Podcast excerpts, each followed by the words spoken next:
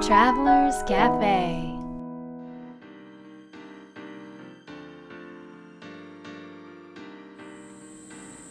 ライフトラベラーズカフェへようこそ松田美弘です。若菜です。最近はいかがお過ごしですか？誰に聞いてるんですか？若菜さんに言ってるんですよ。私はあのよく食べてよく食べております。何？いやいつも同じ答えだなと思って じゃあ聞かないで。分かってるなら聞かないで。今年もはい。世界中のいろんなものを食べていくということですね。そうですね。生きてる限り。はい。はい。えっ、と時々の放送の中で。はい。と 最近は時々よりももうちょっとこうたまにになってまいりましたが。はい。あそうそう。なんかもうラジオ終わったんですかって聞かれてるんですけど。うん。終わ終わってないんですよ。終わってないんですよねはい。はい。でその、休んでる間もうん。どんどんお便りが溜まっておりまして。だね。行く先々で言われるよね。そうなのよ。ありがたい国ことだね。を越えて、はいでで待ってますって前は言われるんだけど、うん。最近は首を長くして待ってますって言われる、そうだよね。ということでお便りが来てるんですよ、はい。えー東京都にお住まいのはいきのこさんからです。あいいですね。キノコ食べたいですね。食べ物ですね。はい。はい、えー今の仕事は、えー今の仕事は違うとずっと感じてるけれど何がしたいのか分かりません、どうすればやりたいことが分かるでしょうか？という質問です。なるほど。いかがですかみひろくんやりたいことはなんか分かんなくてもいいかなと思ってて。うんうんまずいろいろやってみるだね。うん。うんなんか頭で考えてても分かんないことだらけなので手と足を動かしてやってみると。なるほど。前ねあの大学生の時はい。居酒屋でバイトしたいなと思ったんですよ。うん。でバイトしてみたの。うん。で違うなと思ってその日で辞めちゃったへえあそれは、うん。えまもうそもそもなんで居酒屋でバイトしたいと思ったの？憧れ？何に対して？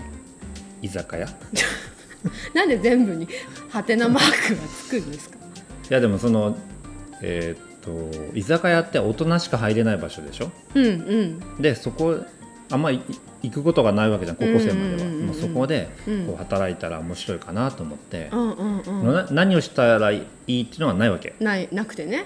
うん。何の目的もなく何の夢もなくうん。いたわけなんだけど、うん。そこで、まあ手と足を動かそうと思って、うんうんうん。まず行ってみたと、行っはいたらはい。違ったと、っていう発見実際にやってみたら、うん。なんか自分が思ってた楽しいこととは違うことがあったっていう、ね、ただひたすら皿洗いだけしてて、そね。なんか居酒屋じゃない居酒屋じゃなくてもできる仕事だなと思って、あじゃあこれは僕がししたいことじゃないんだなっていうことがやってみて初めて分かったっていう、やってみてわかるっていうのがポイントだよね、うん。なるほどね岡野さんの答えは何かありますか？岡野さんはそうですね。なんかねあのしたいこととかあそうそう好きなタイプとかもそうなんだけど聞き方って好きなタイプ？いやいやいやあのよくねちょっと話がずれるかもしれないけど、あなたの好きなタイプはなどんな男性が好きとかどんなルックスが好きなのって聞かれてもさ、うん。答えられない時ってない？答えてもなんか大まかな答えとかだよね。そうそうそう。でも本当にそんな身長が1 8 0センチの人が好きなのかなって考えると、うん。で本質的には違うじゃない？うんうんうんうん。でもなんかあなたの好きな仕事をしなさいとかうん。好きなことをしなさいとかあのっていうのがこう世の中にたくさんあると、うん。なんかすこう考えてもこう出ない答えが出ない状態になっちゃうことってすごく多いなと思って。いるのね、まず一つ。うんうんうん。で多分仕事に関してですけども、うん。今回はど何がその仕事でしたいかって考えるとうん。うん分かんないと思うんだよね。要は例えばさ居酒屋での仕事がしたいと思って行ったけど、うん。実際は、まあ、皿洗いまあ確かにそうだね。だったじゃない、うん。居酒屋の仕事ではないわけじゃんそこでしていることは、そうだね。ねお皿を洗ってうん。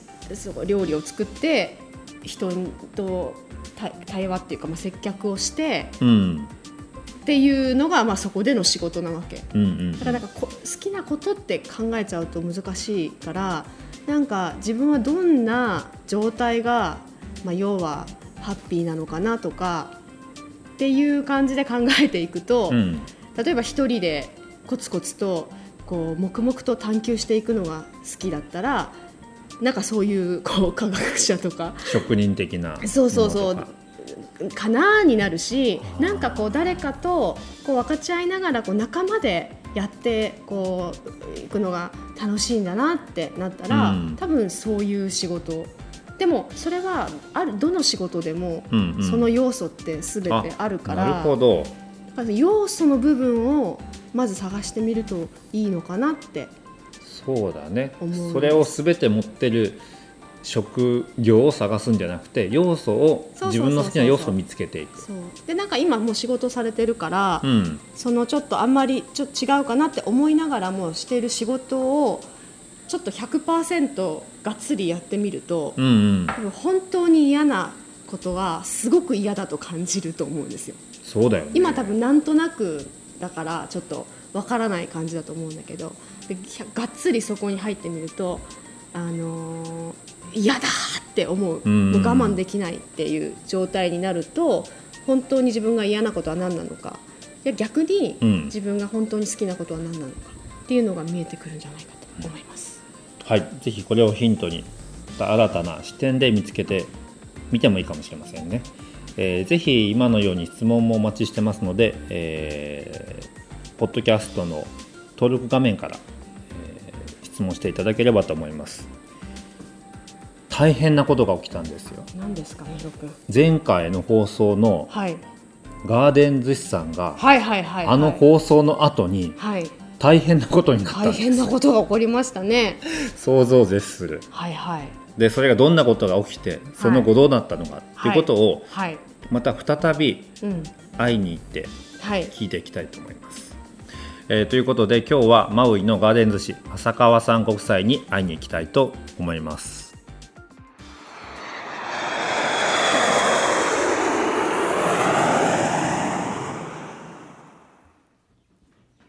でどうなったんですか？それでですね、うん急にあの、えっと、2週間日本にバケーションで帰るようにしてて、ん一緒にお店抜けれないんで彼が次の日から2週間福岡に帰る休みを取ってる前の日にうん。ミーティングがあると呼ばれ、チョイスのミーティング。そう。はい。そしたらその日にあの先週でもうガーデン寿司は終わりだみたいな。その日いきなり告げられたんですよ。で、えーってでもすごい一昨日も忙しいし、うん。みたいな。私的にはちょっとびっくりしするししたんですけど、うん。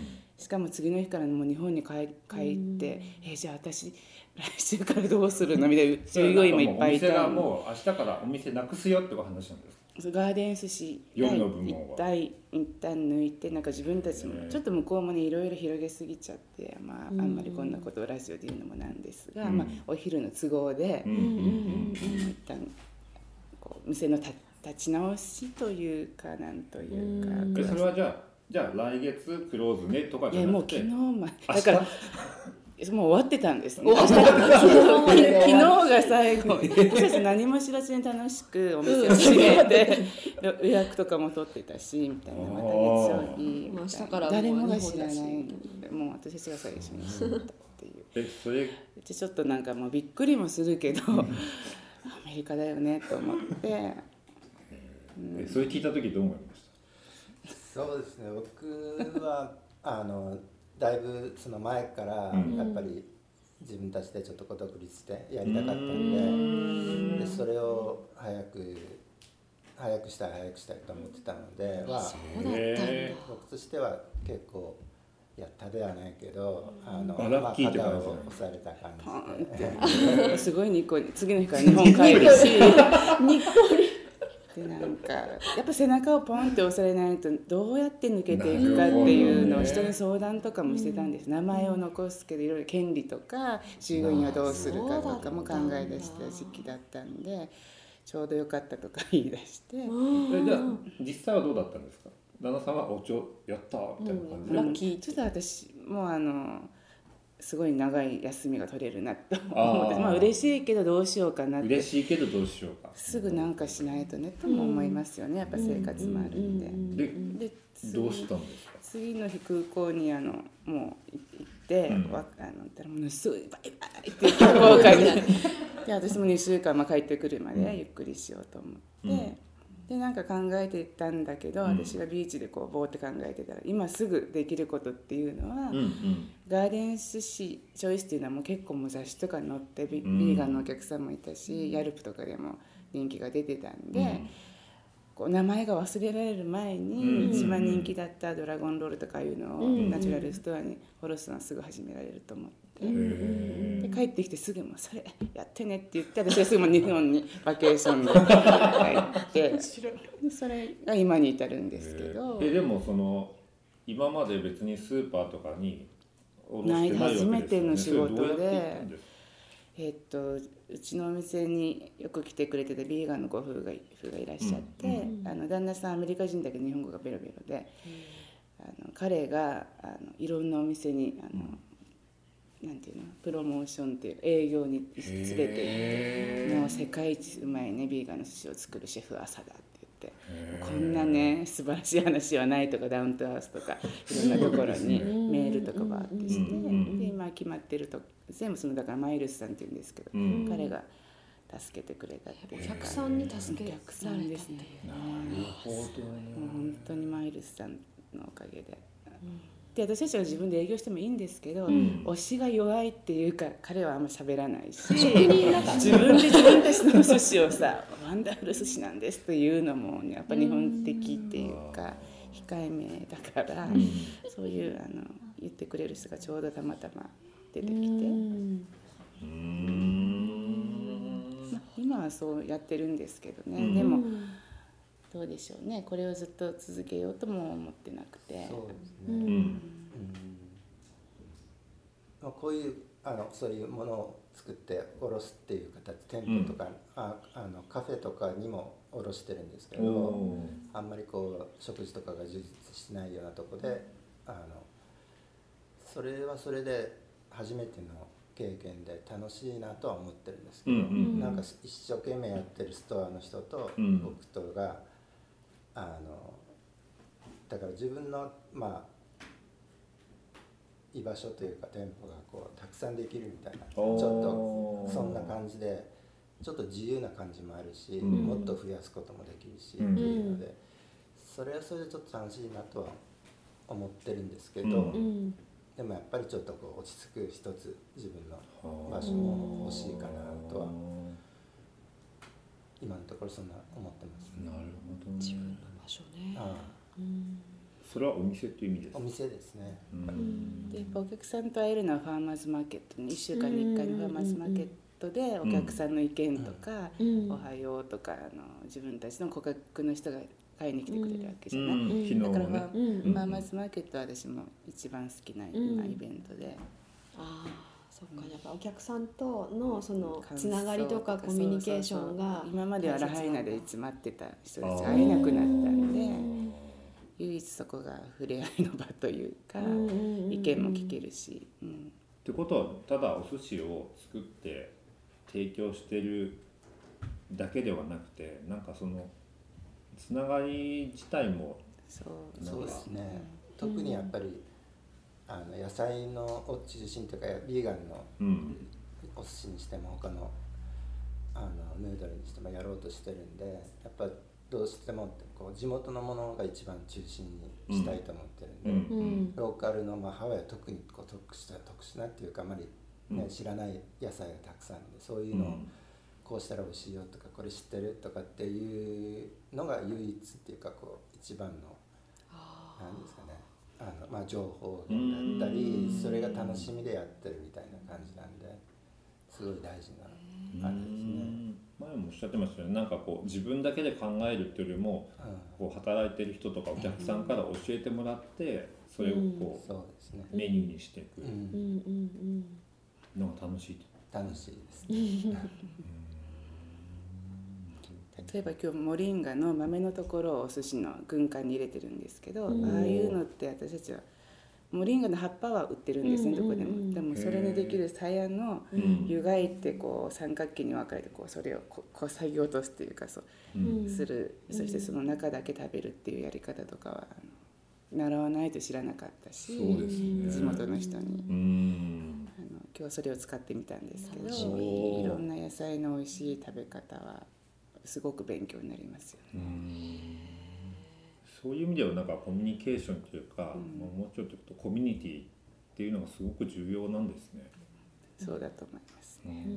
それはそのシアトルで働いてる時とマウイはまたそれは同じ感覚なのか全然違う。いますね。えどういうふうに？マウイの方がこうちっちゃくなんていうのかな。すごいみんな親切にコミュニケートするけどシアトルはやっぱり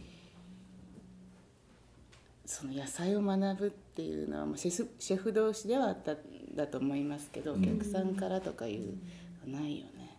まなかね近しい人とかあるにはもちろん、あのいろいろ教わったのはありますけど、うんまあこっちの方がもっとあのそれは強いみたいな気がしますね。特に魚があの時は出てたんであのガーデン寿司も一部に握りやってたんですけども魚まあシアトルだよね。シアトルではもうほら入ってきた地の魚をさばいてうん。なんとかっていう、そういう心の余裕もなく、ん。なんていうのかなこうほんのりする余裕もなくとにかく忙し忙くしかった。してたんで、うん。まあ、そういうのにもちょっと飽きてマウに行きたいっていうのもあったんですけど、ううん。ん断然こっちの方がこういい関係であの回ってるっていう思いますけどね。今の方がよりクリエイティブな感じなんですか？ああそうですねまああのまあ10年以上前の頃の話ですから向こうのやっぱりあの、まあ、それだけわ若さも若だったし、もうランチディナーランチディナーみたいな感じで もう追われて追われてっていう毎日があったんで、なかなかこう掘り下げるっていうことの時間ができなかったっていうのはありますね。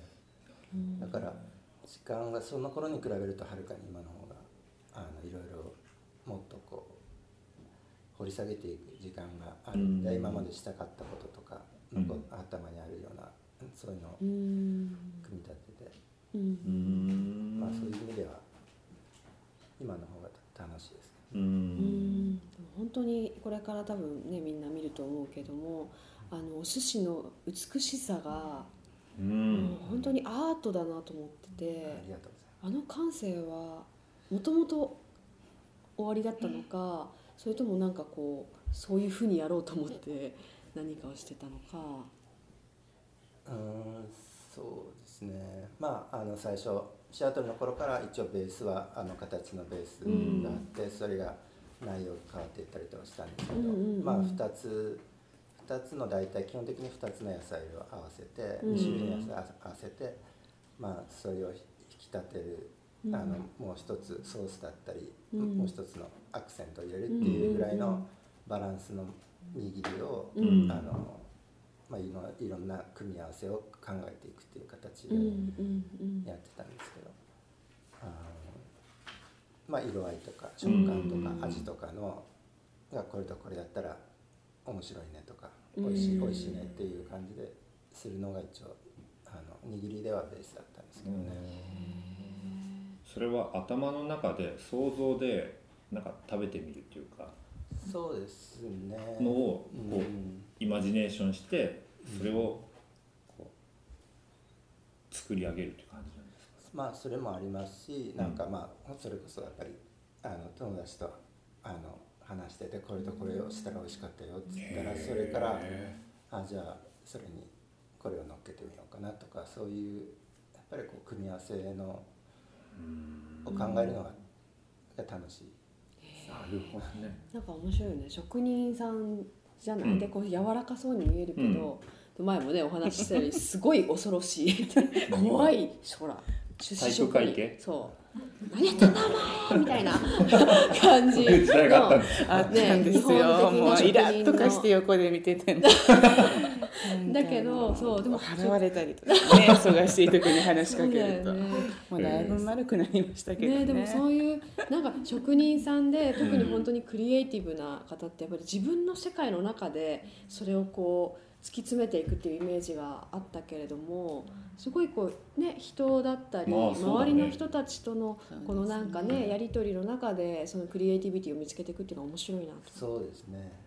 それに気がついてよかったです。本当ですやっぱりよ若い時は結構自分の中でこうなってたんで。あーのだけどやっぱりそのいろんなこの食材にまつわるストーリーみたいなのがすごい、あそれを広げていくのがすごい楽しいですね。あすごいこの人葉から教え教えてもらったとかこの人が好きだったとかいう食材。うんうんとか、そういうメニューというかうん。料理とかが増えていくのがすごい楽しい。へじゃああの一個のお寿司にいろんな人のねストーリーがあギュってなってるんだ。チョイスでやってた時もビーガンだからね、うん。いろんものすごい知らない食材がいっぱいあるんですね、うん。うんだからもうすごく勉強になりました。あの教えてもらったし、うん。あの感謝してます。だから、まさに日本で食べれないお寿司ですよね。ですね。食材もねだって初めて見るものとか本当あの組み合わせとかね、うん。すごい新しい世界。うんううん。ん。でその今、えー、といろんなカフェとか、えーオーガニックスーパーにこう置いてるじゃないですか、はい。で多分これはまあ通過点っていうか。そうですね。で、うん。そのこれからはどんな展開にしていきたいんですか？そうですね。まあ、やっぱ場所があのいつでもそこに人が来れるうん。場所があの一つ欲しいなとは思ってます。うん。それであの、まあ、それでその自分でそれをできるのは大きな店舗をバンって構えることはすぐはちょっとできないんで、うんうんまあ、どういう形でできるかっていうのを今こう探してる感じなんでうすけど。んまあ、それに合わせてその作るメニューとかもひょっとしたら変わるかもしれないんですけど、どねいや興味があってやりたいのはそのラーメン屋さん、うん。ビーガンのラーメン屋さん。ビーガンラーメンね。やってみたいこの間なんかあの試食会やってませんでしやっていました。マ どうでした？リちゃん家で。みんな喜んでくれたと思います。あの味噌ラーメンだけどコクをどうやって出そうかって言っていろいろしてた結構出来上がったかなと自分でその中で思ってます。けど麺がねでもいろいろ今麺のことはたあの探してますまだ。スうん。ープはまあぱ卵麺は使えないしうん。ビーガンだうん、からあビーガンだからね。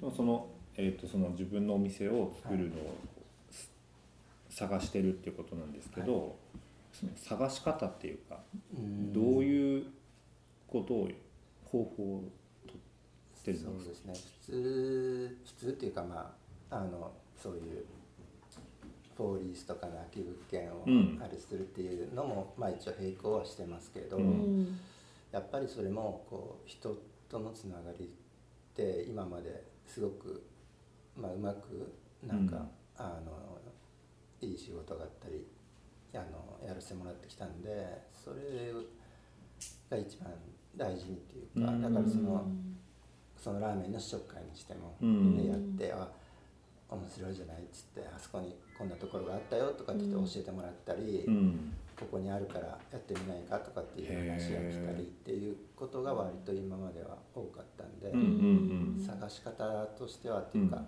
そういうあのちょっと面白いひっそりしたような場所がいいんですね。あのフォーリースの物件もたまに見に行くけどもキラキラってした普通の店舗とかよりもこうちょっと入っていって上が屋根がなくて椅子があってっていうよようなスペース。なかなか難しいんですけど。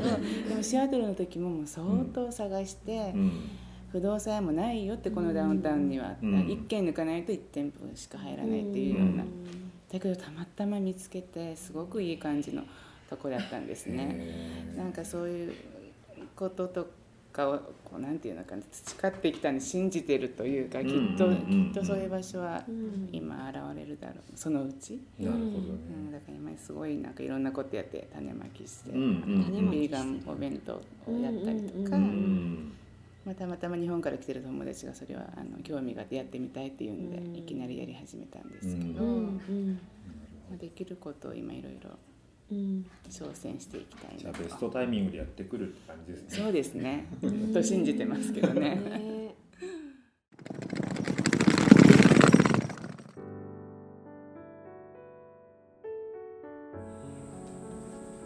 いい話だったね。久しぶりに聞いてもやっぱりいい話ですね。はい。ミヒは？はい。いかがでしたでしょうか？僕はねコミュニティが重要っていううん。ことをすごくうんうんうん。なんかこう痛感しましたね。へえそれはどんなところで感じたの？まずそのお店が移ったとしても、うん。お客さんっていうかまあそのお客さんの集まりのことを、まあ、僕はコミュニティって呼ぶんだけど、うんうん。そのコミュニティがあると、うん。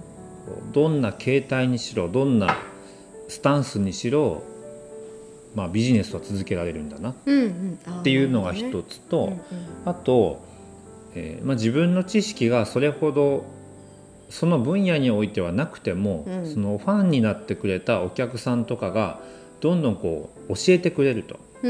でそれはなんかこう売り手と買い手っていう関係性じゃなくて、うん。コミュニティ、まあ、同じ仲間だったり、うんだからこそこう教えてもらったりそれを実践してまたファンになってもらったりっていう循環が生まれるんだなと思いましたね。だからそういうのを僕も心がけたいなうんとうん思いますし、まあ、これを聞いてる方も多分すぐにできそうなうん感じだと思うので、えーそのいかにお客さんを増やすかっていうよりも、まあ、それも大事だけどもいかにコミュニティをうん自分のお店だったり自分の商品とか自分のブランドのコミュニティを作っていくかっていうところ、まあ、関係性ですねお客さんとの関係性を作っていくかっていうのが参考になったらいいのかなと思いました。確かに。なんかミヒが言った通りさうん。なんかお客様はずっとお客様でいてもらった方が、まあもちろんその販,、ね、販売とか商品をこう売ってる側の人は助かる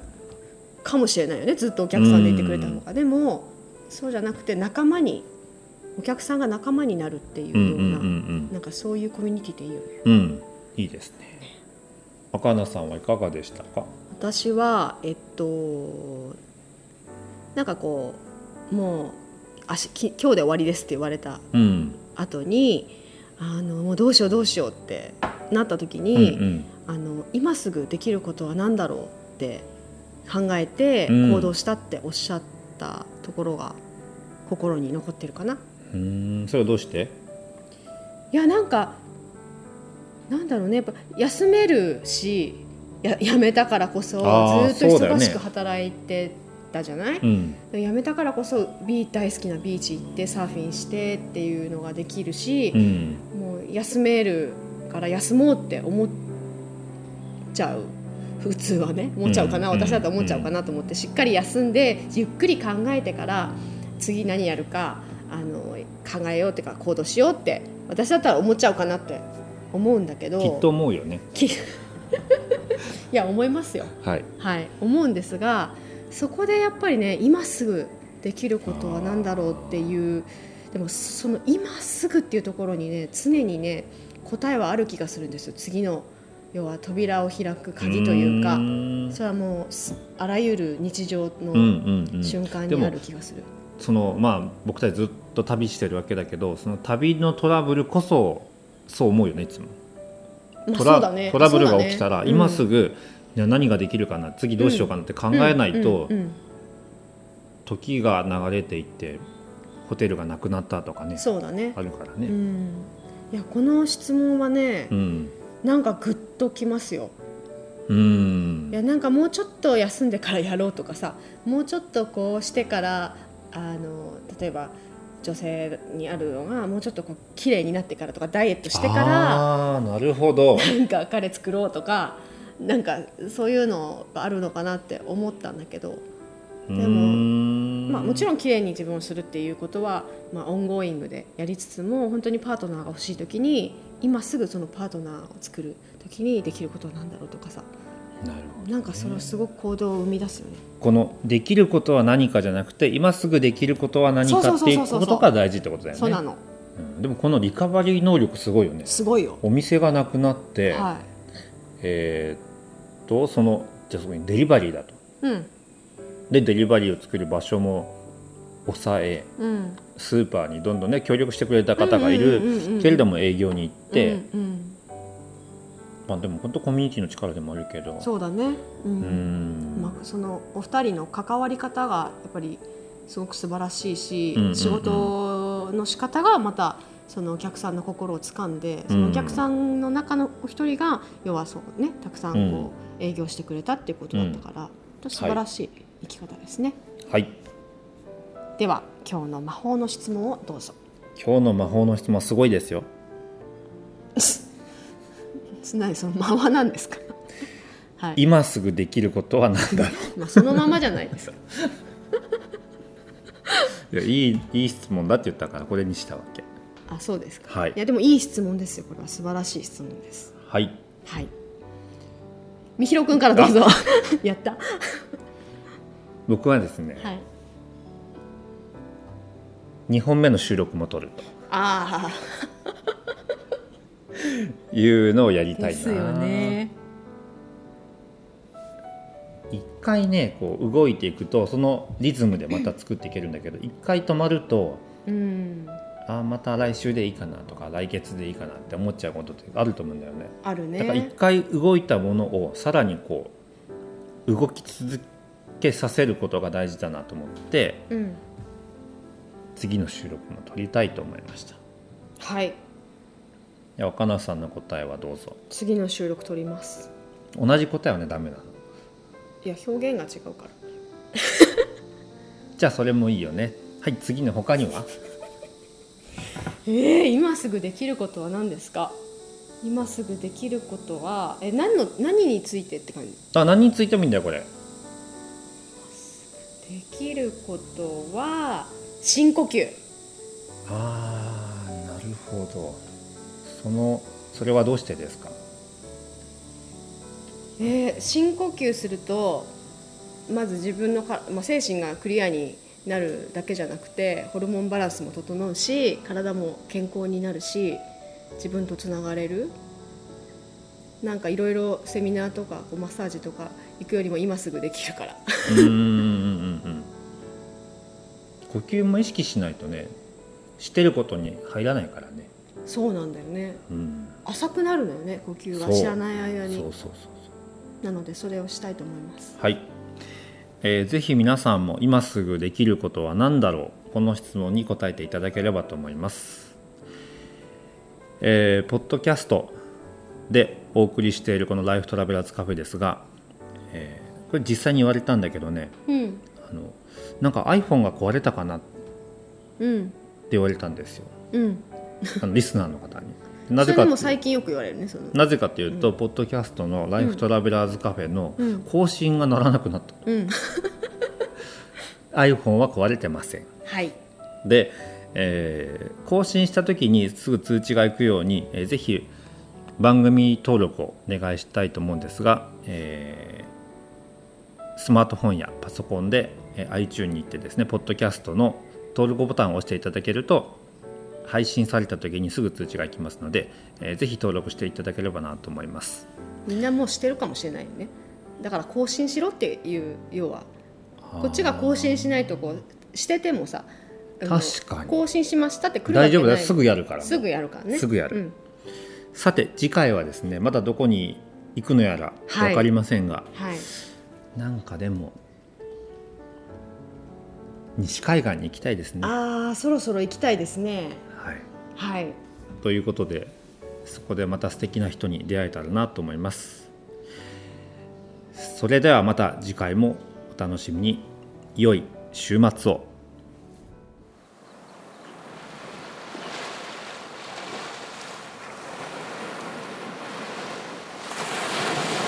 Life Travelers Cafe